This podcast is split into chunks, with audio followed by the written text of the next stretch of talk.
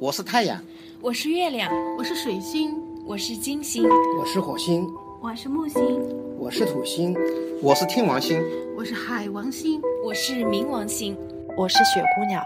我可以去任何的星球，你是哪一颗？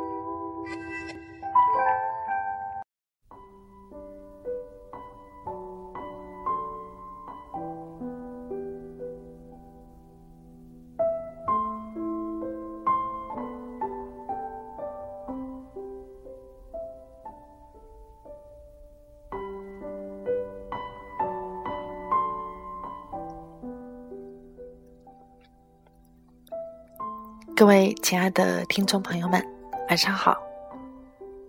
这里是雪姑娘电台，我是主播海儿。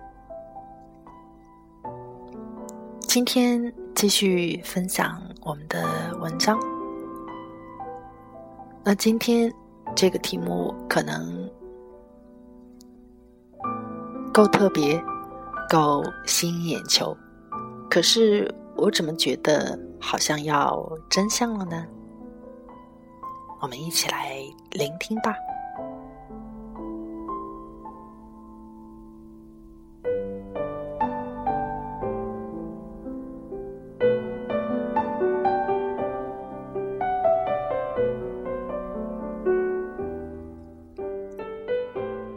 苍井空比赵本山写得好，就。一些明星书画书法来说，就比如赵本山那些行云流水、一气呵成的书法来说，苍井空比赵本山写的好一些。首先，好玩的凤凰山乐园这句子符合他自己的想法，也符合他作为游人的一个真实身份。说不定当时有人提议更腔调一点的、更华丽一点的词藻。毕竟这个地方是风景区，利用名人效应拉动人气也是一贯之做法。但是苍井空不肯，他就平平常常的选择上了这句大白话。还原书法的最高境界就是写字，无招胜有招。无法胜有法。倘若苍井空认认真真的自我琢磨下去，说不定还真能写出好字来。只是先前教他书法的这个人太差了，还一板一眼、一撇一捺的指点，显然已落套了书法的平庸之道。他原本就是一个不规矩之人，那么应该先不规矩了，再规矩，这是一个过程。不必如此正正经经的公正。如果说苍井空就此继续写下去，只会越写越不好，越写越俗不可耐，越写越清一色的腔调之落。但愿他就此能够执笔，而非欲罢不能的被绑架了甚好。不过他自己说了，他写的不好，无论人们如何的去捧场，如何去点评，他是管不了的。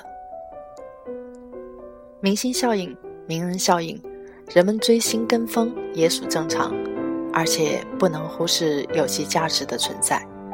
这也算是物以稀为贵的体现。比如玛丽莲梦露穿过的裙子、鞋子，比如一些名人明星的遗物。就历史中一些名人来说，画画的、写字的也属不少，大多也是画的不好。写的不好，但是有其历史价值、文物价值。宋家皇帝赵佶写的还好，不过画的一般，于是就让皇宫画院里画得好的人不可留名，非得让皇帝老儿亲自来提款盖章。之后，该画就算是皇帝画的了。这样的沽名钓誉。自欺欺人之行为，老祖宗一直传了下来。当然，苍井空的字是否有人手握着手教，就不得而知了。想必现在的他是不愿意这么做的，毕竟这名气大了，也就跟以往不同了。明星字画、伟人字画的确有其价值，更有其价格，然而终究落实不到艺术之上。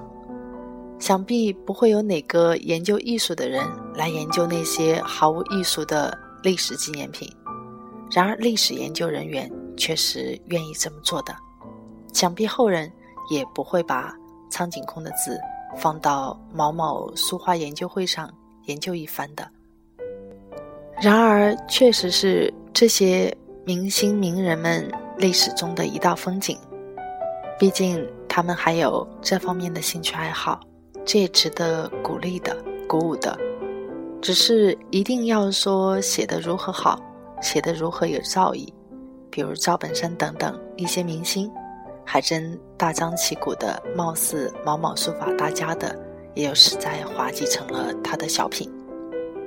更有书画界的一些所谓名人，被忽悠去奉承点评的、巴结评论的，无不例外的成为了他的小品演员。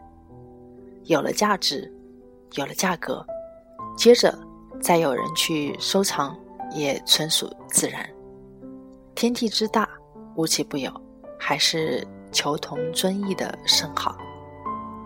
苍井空的字能拍卖出这个价格，一点不算离谱，毕竟真实性还是有的。也许他穿过的内衣内裤还能拍卖出更好的价格。毕竟有些人就好这一口，更是纯属自然。不过收藏收藏，终究是培养情操，而不是培养贪婪，这个还是需要三思而后行的。